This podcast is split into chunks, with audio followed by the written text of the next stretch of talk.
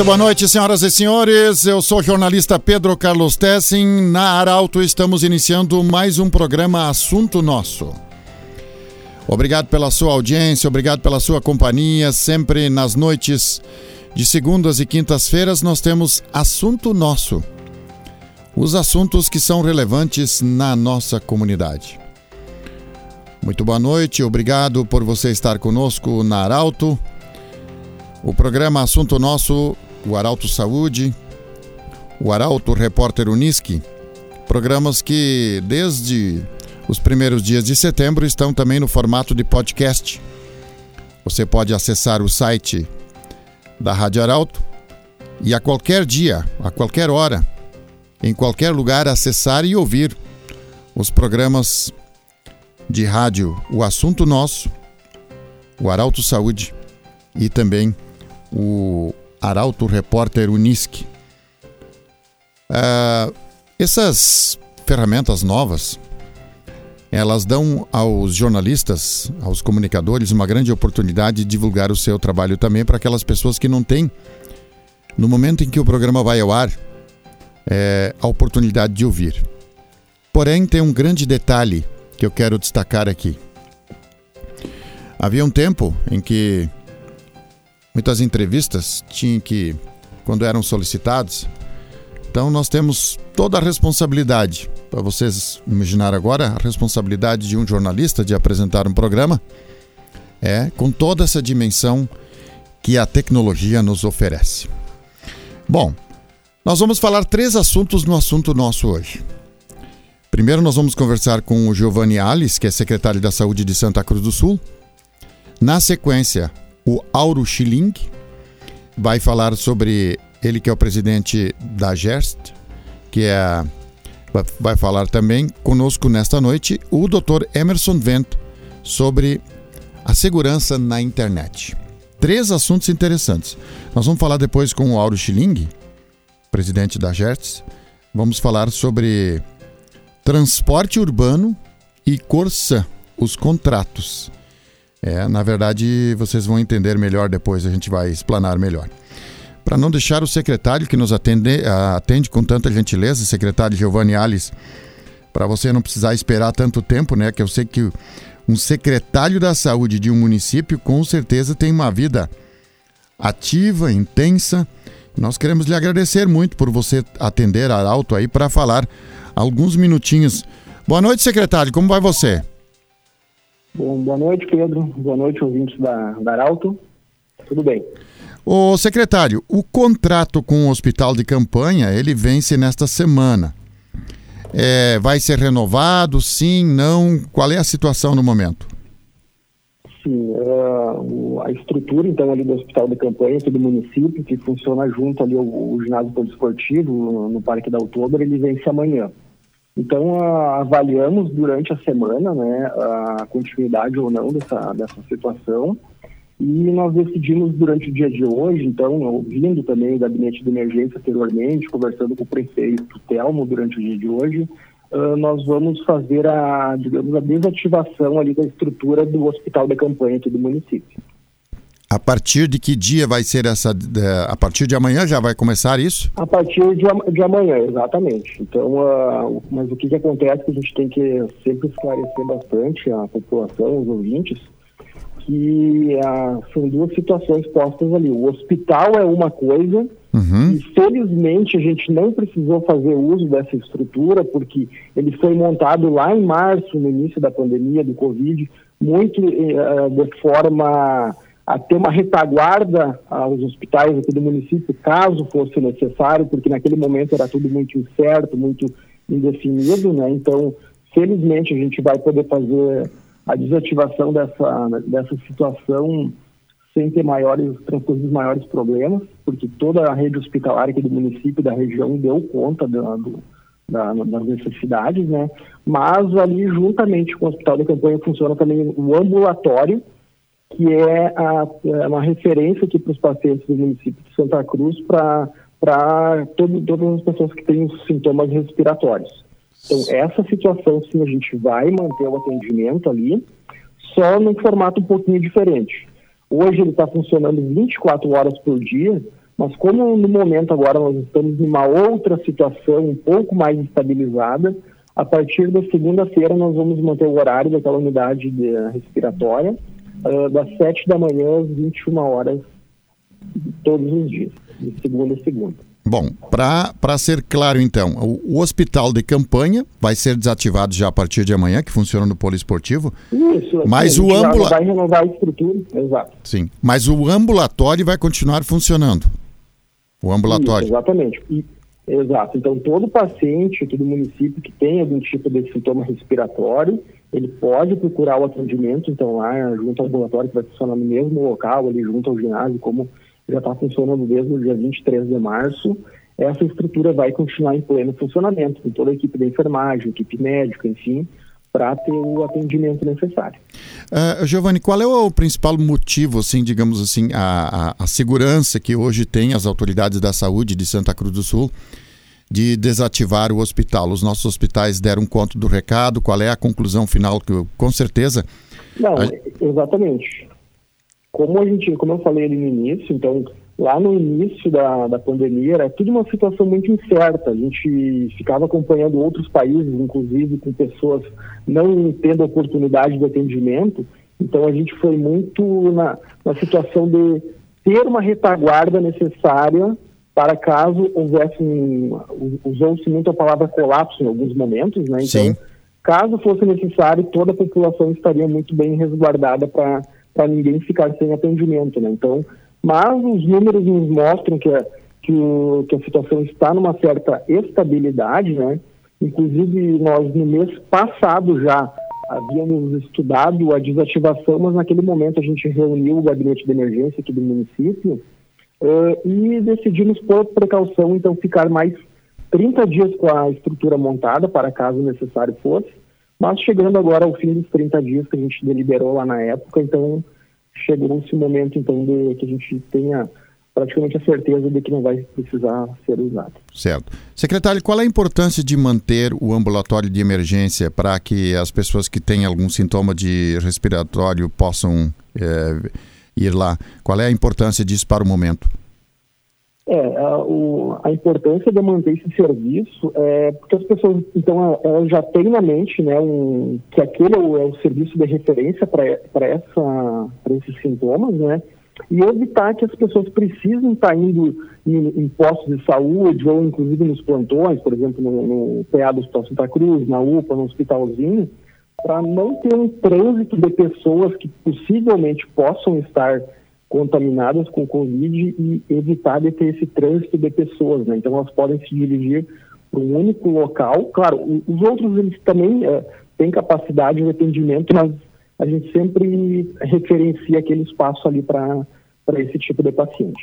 Então ali tem toda uma equipe de pessoas preparadas para atender esse tipo de, de, sintomas, enfim, dar os encaminhamentos necessários caso for preciso, enfim, né? Então é um local que está muito bem preparado para fazer esse tipo de atendimento.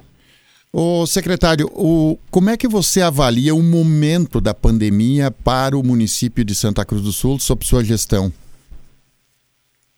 Bom, uh, nesse momento uh, a, a, gente vê que os números estão com uma certa estabilidade aqui no município, não só no município como na região, aqui principalmente no Vale do Rio Pardo e tal. Então, uh, a gente está vivendo agora um outro momento, digamos assim. nós temos um, ainda assim um elevado número de casos, mas a gente sempre tem que levar em consideração também todo o número de pessoas que já foram, que estão recuperadas, e aquelas pessoas que estão com a doença, dentro do possível, elas estão conseguindo fazer a recuperação delas em ambiente domiciliar, então não estão precisando de internação. Então a gente está chegando no momento agora de, aos poucos, voltar uma certa normalidade, mas mantendo aqueles cuidados adequados que todo mundo deve ter. Se nós voltarmos uh, para 30 dias para trás, era praticamente impensável a gente estar tá falando em volta às aulas. É uma coisa que essa semana já está retornando. As quadras esportivas, daqui a pouco, a, a, durante a semana também já foram liberadas para abertura. Então, enfim, a, aos poucos a situação está voltando uma normalidade. Secretário, hoje a gente falava, para a gente terminar, e eu sei que você tem compromisso também, é, inclusive outros municípios, há uma preocupação de muitas pessoas porque agora é, parece que passou aquela fase do, do, do, medo, do pânico, enfim. E como você falou, aos poucos parece que a vida vai levando, vai se levando para um novo normal. Mas é preciso continuar fazendo prevenção, como lavar as mãos, álcool gel, máscara. Não, não é possível também fazer agora achar bom, terminou a pandemia. Sob risco de amanhã depois a gente voltar e ter uma recaída, né? É importante a gente seguir regras e regulamentos também, né? Exato, então uh, isso a, mesmo a partir de agora que tenta se voltar a uma normalidade, todos aqueles cuidados necessários que tanto se falou lá desde o início da situação toda, eles devem permanecer, né? Então, uh, o, o que a gente tem que ter em mente é que certas atividades estão voltando ao normais, mas aquelas situações de aglomeração de pessoas, né? esse tipo de, de situação ainda não é o momento, né? Então, a gente to, todos estão ansiosos para a ciência ter a solução ali que seria pra, propriamente a vacina, mas isso é tudo muito incerto ainda, né? Existe estudo em vários locais do, do mundo, inclusive aqui no país também, mas nada muito concreto no momento, né? Então até lá nós vamos ter que conviver com a, com a situação, mas mantendo os cuidados necessários para que a coisa, digamos, não saia do controle novamente, né? Então muitos dos números satisfatórios que a gente tem aqui no município, na região, dentro do possível, foram pela mobilização das pessoas, sim. Então a gente tem que manter isso aqui daqui para frente, com certeza. Tá bom. Giovanni Ali, secretário da Saúde do município de Santa Cruz do Sul. Um grande abraço para você, parabéns pelo trabalho. Muito sucesso, muita luz, muita energia sempre para você também continuar conduzindo. é, é, para você continuar conduzindo também todo o seu trabalho é, e que tenhamos cada vez menos casos e que possamos, com certeza, superar essa pandemia e continuar, como já falamos, tocar uma vida do novo normal, porque ao normal, normal, nós, depois da pandemia, a gente vai ter que se adequar em muitas coisas. Giovanni, um abraço para você, muito boa noite, obrigado por atender a Arauto é. e disponha sempre, tá? Não, obrigado, Pedro. A gente que agradece. Um abraço. Valeu. Secretário da Saúde, é, o Giovanni Alice, falando para o ouvinte da Arauto. Bom, nós vamos para o e-commerce e depois nós vamos falar com Auro Schilling, que é engenheiro, sobre Corsan e transporte coletivo, transporte urbano, na verdade. Vamos falar com ele, ele que é o presidente da Gersks. Nós temos mais dois assuntos para abordar hoje. Já falamos com o secretário da Saúde, mais uma vez lembrando então, confirmação aí do secretário da Saúde de Santa Cruz, Giovanni Alves. O hospital de campanha vai ser desativado a partir de amanhã, mas o ambulatório de emergência continua funcionando no ginásio poliesportivo. Nós temos dois assuntos ainda. Auro Schilling, engenheiro, né? E vai falar também, ele que é o presidente da JETS, é, que na verdade, é a agência reguladora da Corsan, que fiscaliza os contratos de poder público com a Corsan, e também do transporte coletivo urbano do município de Santa Cruz do Sul. Depois nós vamos falar de segurança na internet com o delegado Emerson Vento, que já está nos ouvindo na Grande Porto Alegre. Um delegado que tem uma experiência especializado em segurança na internet. Auro Schilling, eu lhe agradeço muito por você disponibilizar do seu tempo de vir até Arauto para falar sobre esse assunto tão importante. É, de, hoje você é presidente da GERTS. Uma época tinha um outro nome, né? Uma outra, uma outra sigla, né? Muito boa noite, bem-vindo. Boa noite, Pedro. Uh, boa noite, ouvintes da Arauto e obrigado pelo convite. O que, que significa a GERTS? A, a GERST é uma a sigla da, da Agência Reguladora dos Serviços Delegados aqui de Santa Cruz do Sul. Foi uma reivindicação do município um, uns anos atrás aí que a agência fosse uma agência local para que pudesse observar e fiscalizar esses contratos que foram firmados entre Corsã e Prefeitura e, Corsa, e Prefeitura e, e, Transporte Coletivo, que hoje é, é, é ministrado pelo consórcio. Então, ter uma, uma, fiscalização um pouquinho mais atuante, mais perto da, da comunidade, para poder prestar um serviço um pouco melhor de fiscalização dos, desses contratos. Na verdade, essa, essa, essa agência funciona como um conselho fiscal. Os, os, os delegados, na verdade, são os que fiscalizam os contratos que o poder público faz com Corsan e com também as empresas que fazem o transporte coletivo. Perfeito. Nós, uh, nós fomos eleitos os conselheiros, nós somos entre cinco conselheiros, mais cinco suplentes, que fazem o conselho uh, diretor da, da AGERST. E a fiscalização desses contratos está a nosso cargo. Então a gente tem uma carga de, de serviço assim bastante intensa para Bom, todo mundo sabe dos tipos de problema que, que acontecem nesses, nessas, é, nessas duas empresas, né? E a gente tenta, de qualquer forma, é, fazer cumprir o que foi contratado. Na verdade, é também, é, por, se, por serem contratos de uma prestação de serviço, como o abastecimento de água, o transporte coletivo, também os conselheiros, na verdade, os delegados, vocês são chamados de delegados, né? De conselheiros. Conselheiros. Na verdade, desculpe. Na verdade, os conselheiros é, são da comunidade. São da comunidade porque é da comunidade que vem lá o, as pessoas que precisam do abastecimento, é lá da, do civil lá mesmo que vem. Então, nesse caso, como é feita a escolha dos conselheiros? Os conselheiros hoje, a, a, nossa lei de criação, ela determina cinco conselheiros que são indicados. Um pelo Poder Executivo, outro pela ASEMP, outro pelo, uh, é eleito pela comunidade, né? Uh, que é um representante então de, dos consumidores e usuários do, do transporte, e do CREA e do Conselho de Contabilidade.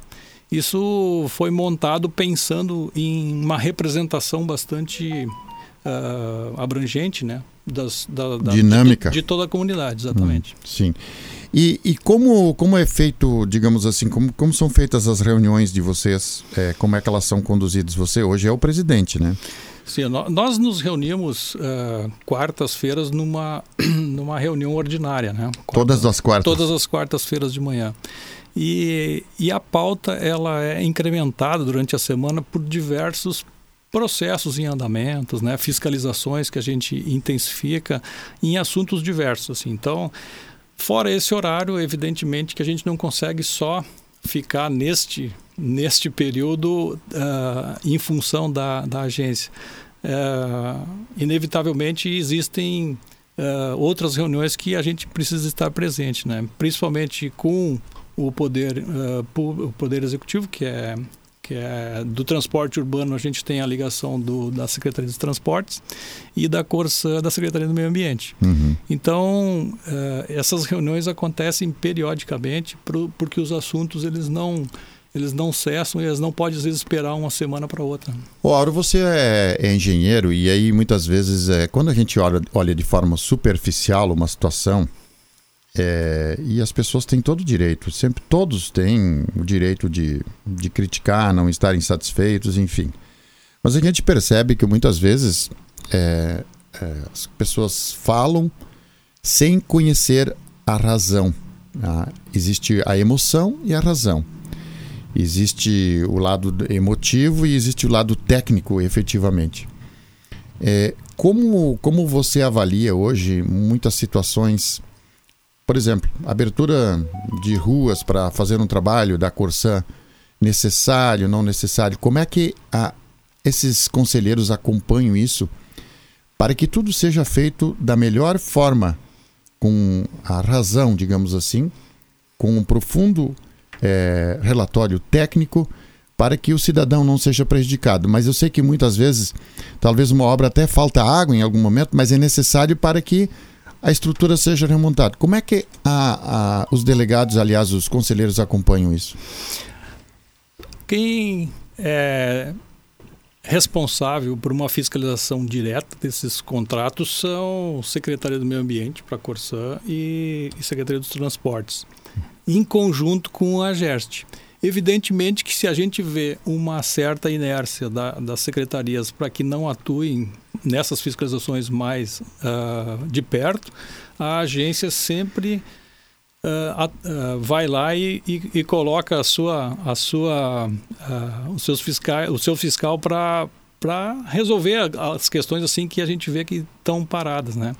E infelizmente hoje e, as nossas duas secretarias a gente a gente acha elas um, bastante assim uh, deficitárias nessa parte. Talvez não tenham se estruturado para fazer essa, essa fiscalização um pouco mais atuante.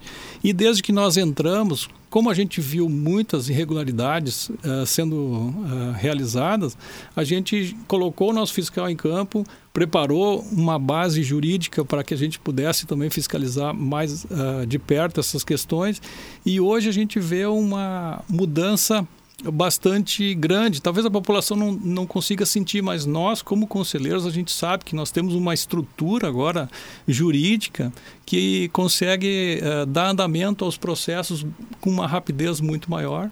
As nossas ações contra a Corsã estão surtindo efeito. Né? As, a, a Corsã não tinha essa, essa uh, essa agência assim atuando tão rapidamente, os, os contratos da Corsan normalmente são para uma fiscalização indireta que, ser, que era feito antes pela Agergs. E então ela a, essas a Gergs é Estado, né? Do Estado. A, a Gergs a, a, hoje fiscaliza aí mais de 200. Eu só entender de forma bem primária, desculpe lhe interromper, não, não quero tirar teu raciocínio, mas a Gerg é Estado é diferente de um, de um conselheiro do, digamos que da, daqui a pouco é lá de Caxias, Porto Alegre, é, vir é, fiscalizar algo em Santa Cruz, diferente de, de um cara que mora aqui. Sem dúvida nenhuma, esse é a, a, o ponto que eu queria chegar. Vamos dizer, a, a Gergs, ela, ela fiscaliza de uma forma indireta, ou seja, requisitando documentos para a Corsã do que está acontecendo aqui, ela analisa esses documentos e, e então efetua uma fiscalização para que sejam cumpridas o que está Teórica, mais teórica. Muito mais teórica e muito mais morosa e muito mais demorada. demorada. A, a, a, nós aqui conseguimos ver, por exemplo, uma, uma reclamação até na rádio de vocês, uma reclamação de uma, de uma rua que está vazando água e coisa. Nós temos o, um, um, canal direto com a Corsã que em cinco minutos a gente consegue uh, fazer esse comunicado. Né? Esse foi um grande avanço, eu acho assim, uma, um avanço extraordinário. Extraordinário extraordinário. Sem falar, eu, eu penso assim que o, o, grande, o grande benefício que toda a comunidade recebeu aqui foi essa agilidade para o atendimento né? e para o cumprimento da Corsã de, de do, do, contrato, onde é que diz que tem, que, que tem determinado número de dias para arrumar as, as, as ruas de uma qualidade é, boa e, e também nos reajustes da, da Corsã, né? Hoje a gente consegue destrinchar, por exemplo, todo o contrato, o que que o que que está por trás disso aí tudo, uhum. dos, dos reajustes, e, e consegue apresentar para a comunidade um, uma tarifa bastante mais uh, justa, né? Essa seria essa pergunta seria a minha última, mas você já tocou no assunto. A, essa essa entidade, agência reguladora, também é importante para que o cidadão é, pague um preço, digamos, dentro de um contexto. Ou seja, vocês são conhecedores, tem gente dentro do conselho que sabe fazer cálculos, por isso que tem alguém da contabilidade, uhum. calcula tudo. Bom, o, tantos metros cúbicos vai custar tanto. A distância para lá, para cá. É, isso procede mais ou menos esse é o raciocínio para que o cidadão pague um preço justo pela água? Perfeitamente, tanto no, na Corsã quanto no transporte público. Nós estamos ali atentos a isso aí. Jamais a gente vai admitir uma, uma tarifa que não seja justa para o consumidor. Isso é, é, O consumidor hoje de Santa Cruz pode ficar sossegado que tem cinco olhos ou dez, né? Cinco pares de olhos em cima desses contratos para que. Mais os suplentes. E mais suplentes. é, para vocês terem uma ideia assim uh, de, de economia que uh, talvez talvez tenha passado uh, em branco isso ali e a gente acaba esquecendo no reajuste da revisão tarifária que ela ocorre de quatro em quatro anos na Corsã foi pedido, não sei se te lembra, Pedro, 39% de aumento da conta de sim, água. Sim, me lembro. E, e nós, como, como conselheiros, a gente não poderia admitir uma coisa dessa sem saber exatamente de onde é que estava saindo esse valor, né? E então a gente determinou um, um conselheiro que se empenhou muito a fundo nisso aí, que é o teu amigo Astor Griner. Ah, sim, sim. Um abraço, seu Astor. Ele, ele se debruçou sobre isso aí e nos apresentou todos os números dos entendimentos dele. E ele trouxe lá para baixo, para 2%, quer dizer, de 39 para 2%. Isso é um, um valor assim que eu não tinha acreditado nisso. Até tomar a pé de todos os assuntos, de todos os valores, de onde é que saíram aqueles valores todos. Então, erroneamente, a Corsã estava avaliando alguns ativos que, que enfim, não, não vou entrar em detalhes aqui agora, que est estariam remunerando essa, essa para aumento dessa tarifa. Né? Então, a gente, uh, o Astor, inteligentemente se debruçou sobre isso e conseguiu trazer para, num primeiro momento, para dois. Depois a gente viu que tinha algum, algum reajuste um pouquinho diferente em alguns pontos, que foi ali um aumento para a comunidade ali de 7 ou 8%. Isso aí nós estamos falando em 30% de faturamento da Corsã. A Corsã hoje, uh, esses 30% rep representa algo em torno de um milhão e meio mês a menos aqui da Corsã para o município. Esse dinheiro de estudar 18 milhões ano, divide, isso ficou na comunidade. Divide, é. divide para todos. Para todo mundo. Ah, falar, falar também do transporte coletivo. Segue a mesma linha? Vocês têm esses cálculos ali para ter uma tabela justa, uma tarifa justa? A mesma coisa, né? Uh, nós, nós temos uma metodologia de cálculo que constava em contrato então a gente a, a, analisa todos os valores, todas as despesas que, que, ocorreram durante o período de um ano e em janeiro a, o consórcio entra com um pedido de revisão da passagem, né? um reajuste da passagem. E a gente confronta com os nossos números. Então existe todo um cuidado assim para que não seja nem prejudicado o consórcio e nem prejudicado o consumidor, o usuário. O Auro, eh, tem uma questão muito interessante. Eu entrevistei aqui é, várias entidades, praticamente todas as entidades de, representadas em Santa Cruz do Sul, e entrevistei também praticamente todas as empresas do transporte coletivo, é, algumas empresas do transporte coletivo, e se sabe que tanto as empresas da aviação, empresas do transporte aéreo é, tiveram muita redução, é de 90% a 95%. Ou seja, você tem uma empresa, fatura 100, daqui a pouco fatura 5. É, o, os, os, as empresas de ônibus agora aos poucos vão voltando ao normal também. Mas nós temos, nós tivemos empresas de Santa Cruz, é, foi dito pelos seus diretores, que reduziu 85, 90% do faturamento. Onde é que eu quero chegar com isso? O transporte coletivo urbano, com a pandemia, também teve uma. Não precisa se falar. É, redução de circulação de pessoas, é, não tendo aulas, enfim, com certeza teve um uma grande redução. Ou seja, os empresários também diminuíram e muito a sua arrecadação. Como a agência reguladora vê essa situação para também. Nós temos que olhar o lado do empresário também. Como a gente vai ver o lado do empresário que investe, mas que teve uma redução muito grande? Como é que a, a, a, agência está vendo essa situação? Olha, Pedro, isso é uma conta que nos pegou de surpresa, não só nós, como o Brasil inteiro está com um problema muito grave. Tem, tem cidades que estão com um problema gravíssimo mesmo com o transporte urbano. Tanto é que o governo federal já sinalizou algum, alguma ajuda que a gente não sabe em que modelo vai vir. Mas Santa Cruz nós estamos trabalhando desde março já em cima disso ali. É, o mês de abril, para vocês terem uma ideia, abril, maio, nós tivemos aí 20, 25% do que, que era o número de funcionários em relação a, a 2019. Isso aí para uma empresa de, de transporte coletivo é um. É, ou ela, ela tem uma estrutura financeira boa ou quebra de vez, isso derruba qualquer, qualquer empresa, né?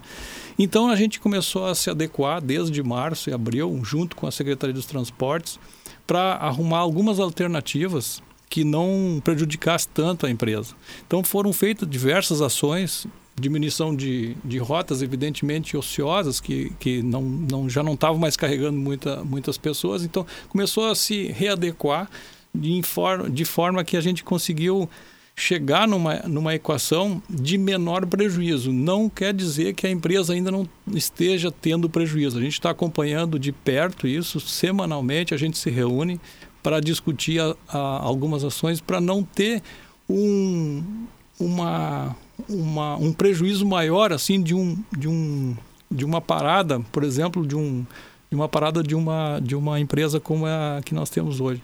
Então a gente tem estudado bastante, mas a gente está sempre chamando o, o, a Secretaria dos Transportes junto conosco, porque a, a GERST ela não, ela não, tem, não teria essa função de, de uh, achar soluções para, ou melhor, uh, executar essas soluções porque ela só fiscaliza o contrato. Então, enquanto a prefeitura e o consórcio não se acertarem, vamos dizer, no que, que podem arrumar, uhum. nós não temos essa autonomia de, de, de impor nada. Sim. Então, o que, que a gente faz? A gente instiga a secretaria ou as duas partes para que se entendam e inevitavelmente vai ter uma, uma, um aditivo de contrato. Eu acho que a gente está tá participando bastante desse assunto, mas a gente precisa de um empenho também da prefeitura, porque eles não estão enxergando isso que em janeiro, se nada for feito agora, vai, vai chegar em janeiro, o que, que nós vamos precisar fazer? Nós vamos precisar pegar toda essa conta, esses números que, que foram apresentados desse ano e a tarifa vai lá para as nuvens. Entende? Se eu, se eu simplesmente pegar os números de passageiro que tem Se pegar hoje, a contabilidade e dividir, vai aplicar. Ninguém vai conseguir pagar essa conta. Então a gente está prevendo isso já. E, e, e, e, sendo bastante insistente assim para que uh, a prefeitura tome uma iniciativa e, e apresente essa, essa, essa, esse, essas, esses aditivos do contrato baseado já em diversas uh, ideias que a gente colocou para que chegue em, em, janeiro e a gente consiga ter uma, uma passagem razoável assim com todos. Hoje os números de passageiros hoje e, e ainda estão 50% em relação ao, ao, ano passado. As coisas estão melhorando, mas muito gradativamente, né? Sim. Auro Schilling, engenheiro, presidente da agência reguladora. Parabéns pelo seu trabalho. Eu continuo desejando muito, muita sabedoria, como você sempre tem, para conduzir essas funções tão interessantes. É, eu confesso que é muito complexo. Nós temos muitas pessoas falando que seu Astor esses dias é, e a gente vê é, esses empresários, é, esse trabalho incansável de vocês aí para que possamos ter empregos, para que possamos ter justiça dentro daquelas tarifas praticadas, para que elas sejam le leais dentro daquilo que de fato o cidadão é, precise no serviço e também que o que ele pague seja justo. Parabéns para vocês, seja sempre bem-vindo aqui na Arauto, viu, Auro Schilling? Obrigado, Pedro, obrigado pelo convite e estou à disposição. Quando precisar, estou à disposição aí. Grande abraço, bom trabalho. Obrigado. Valeu, grande Auro Schilling. Esse jogava na A1 do Tênis Clube Santa Cruz. A1 é a classe elite. É isso, né, Auro? É verdade. Tá bom. Para grande bom, tem... Bons tempos aqui. Bons tempos. Continua batendo uma raquete de vez, de vez em, quando. quando. De vez em quando. Tá bom. Um abraço para você. Bom, nós vamos agora para o e-commerce e na sequência nós vamos falar com o delegado Emerson Vento, delegado de polícia, vai falar sobre segurança na internet. É um momento muito delicado para quem navega muito na internet. Você pode estar expondo seus dados ou você pode diante das novas leis, estar cometendo um crime. É, mas como você vai segurar seus dados também? O assunto nosso sempre nas segundas e nas quintas-feiras com assuntos relevantes da nossa comunidade. Já falamos com o secretário Giovanni Alice, Giovanni Alice, secretário da Saúde de Santa Cruz. Falamos com o Auro Schilling, engenheiro, presidente da Agência Reguladora de Santa Cruz do Sul. E agora vamos falar com o delegado Emerson Venta, já foi delegado na nossa região, em várias delegacias, é, e já foi chefe da Polícia do Estado do Rio Grande do Sul, já ocupou é, cargos interessantes na área da segurança. E ele, o Dr. Emerson, tem um trabalho interessante. Na verdade, hoje é um dos especialistas no combate ao crime pela internet e também é um palestrante para dar segurança para aquelas pessoas, porque a internet nós precisamos dela, os veículos, os meios digitais.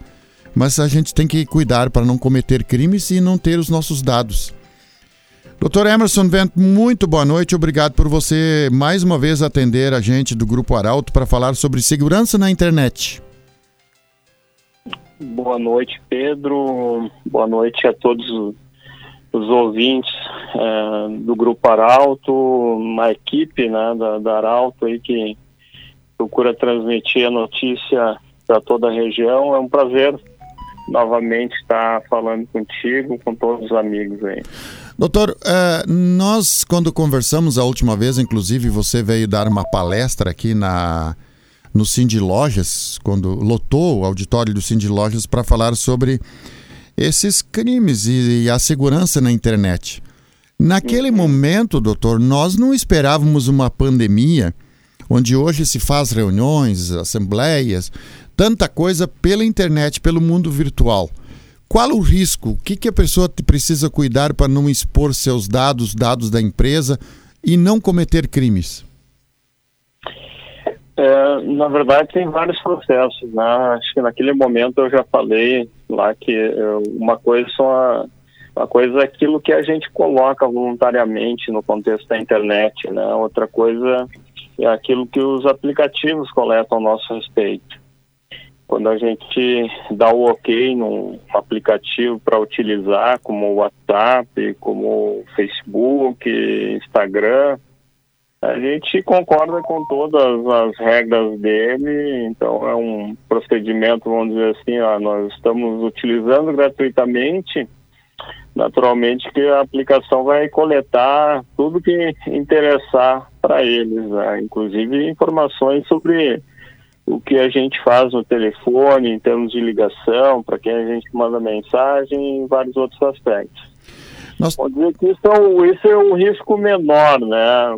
O risco maior é em relação àquilo que a gente coloca na internet, né? de informações, de, é, de fotos, vídeos, residência, carro, casa, cachorro, papagaio, tudo que a gente colocar na, na internet acaba tornando a nossa vida íntima e privada vulnerável.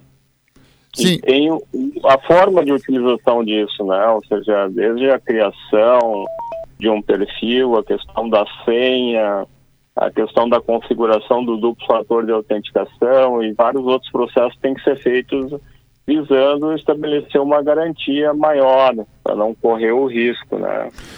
Doutor, é, de forma, vou falar uma linguagem bem primária. É, às vezes é, a gente vai, por exemplo, numa loja onde a pessoa tá lá numa loja de celulares ou coisa assim, aí a senha do celular, e aí tem tá cheio de gente a loja, agora não menos, né, distanciamento, mas cheio de gente a loja, mas a pessoa abre lá o verbo para dizer a senha. Qual é o risco que nós estamos correndo em expor na, em público nossos nossos dados pessoais muitas vezes, como uma senha, por exemplo? Ah, na verdade, a senha pode ser a nossa vida, né? A nossa vida privada, nossos dados, a nossa economia, né? Então é importante que as pessoas tenham todo um cuidado de como ou em que momento vão expor e para quem vão expor isso. Né? Não é em ambiente público que a gente vai expor. Banco, funcionário de banco ou funcionário de empresa que tenha uma credibilidade não pede senha, não pede informações privadas, né? Isso é da própria pessoa, como se fosse uma roupa íntima da gente, né? Uhum.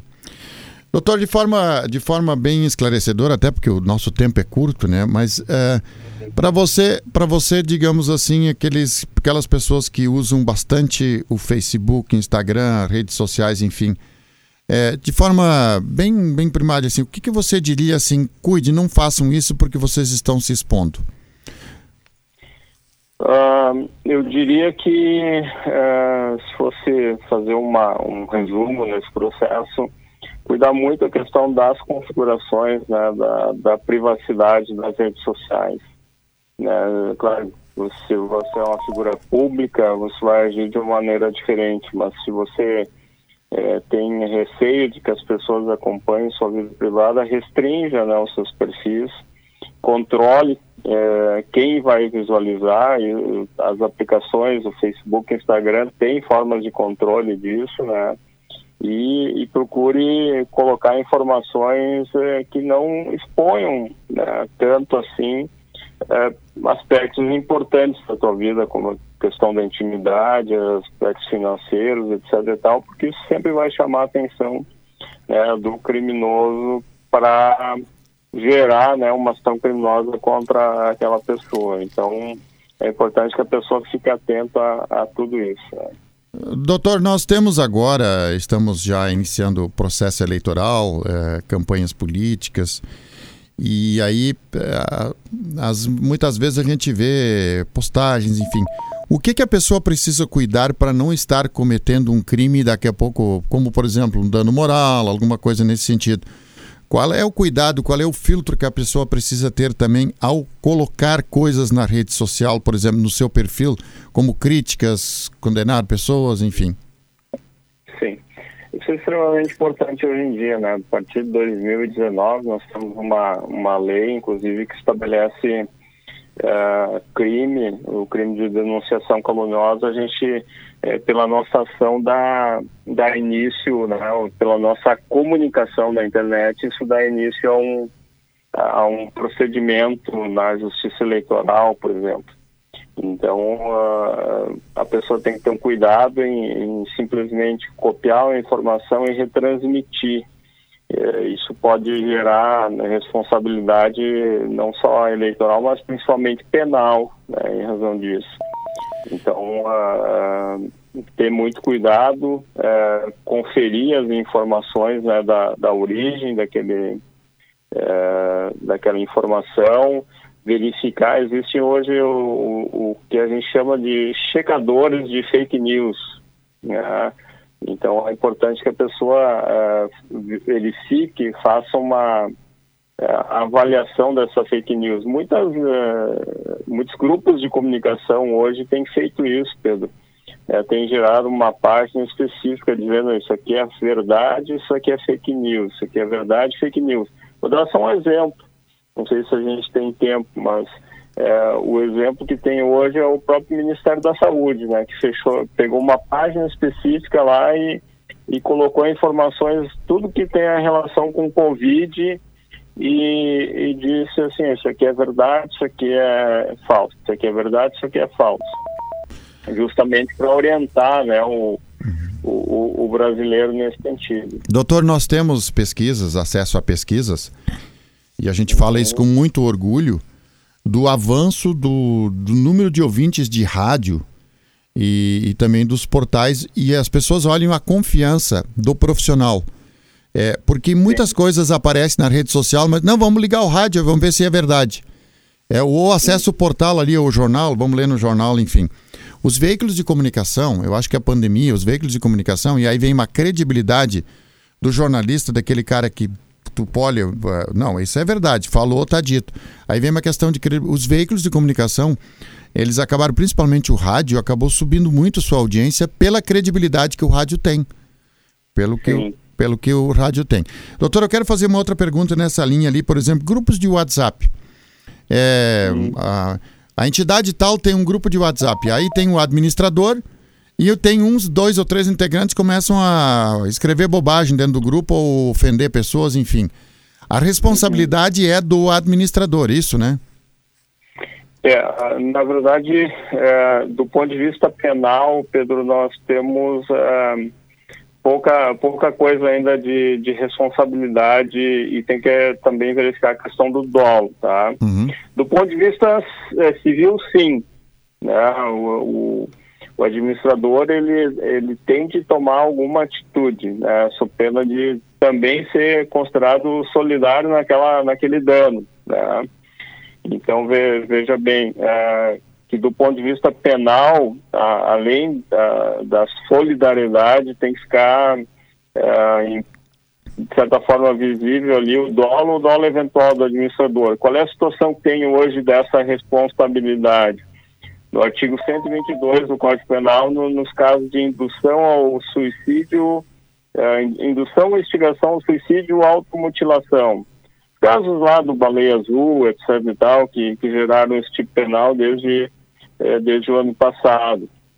Prevê ali a punição é, para o caso dos administradores de grupo, etc. e tal, incluindo não só o WhatsApp, mas também é, lá o Facebook e outros que têm, é, outras redes que têm grupo. A, a, o, o, problema do WhatsApp, por exemplo, é que o administrador de grupo ele pode remover a pessoa. Né? Uhum.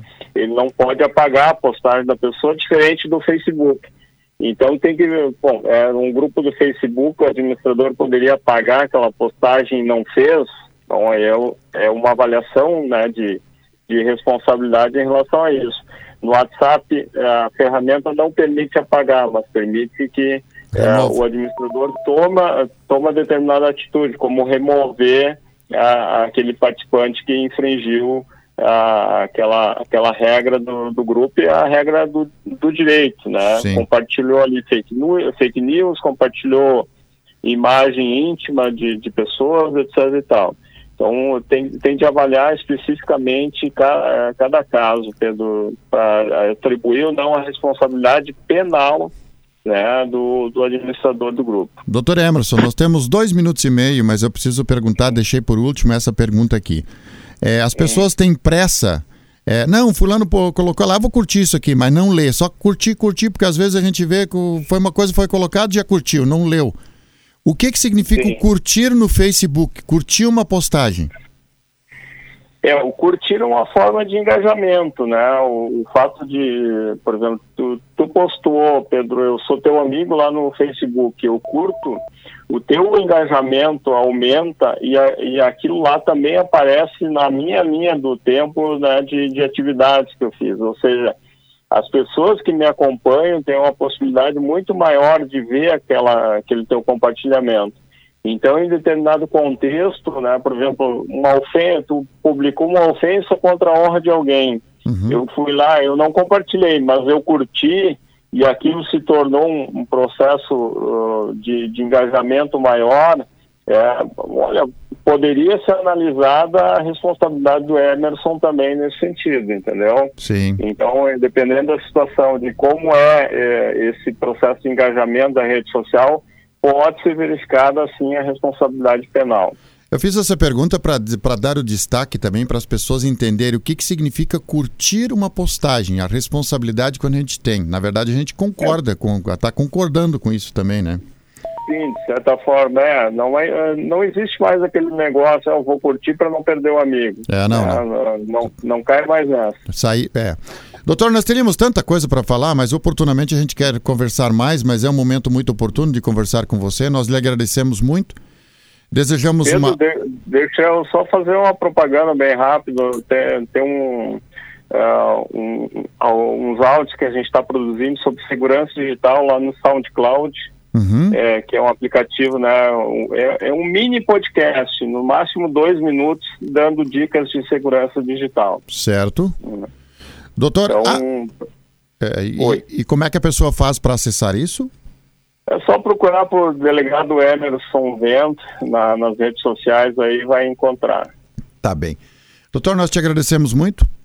E amanhã, amanhã de manhã, você já pode acessar o site da rádio e assistir o podcast. E aí nós, doutor, a gente tem uma dimensão do, do, do, do, da, do tamanho da responsabilidade de ser jornalista hoje, comunicador. Uhum porque tudo isso é, é, público, né? Então, cada, cada palavra que nós falamos, as pessoas têm acesso.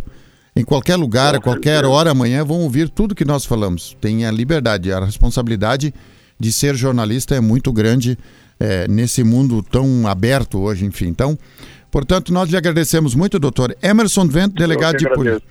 Um especialista em segurança na internet. Um grande abraço para você. Grande abraço a todos. Tá bom. E assim encerramos mais uma edição do Assunto Nosso.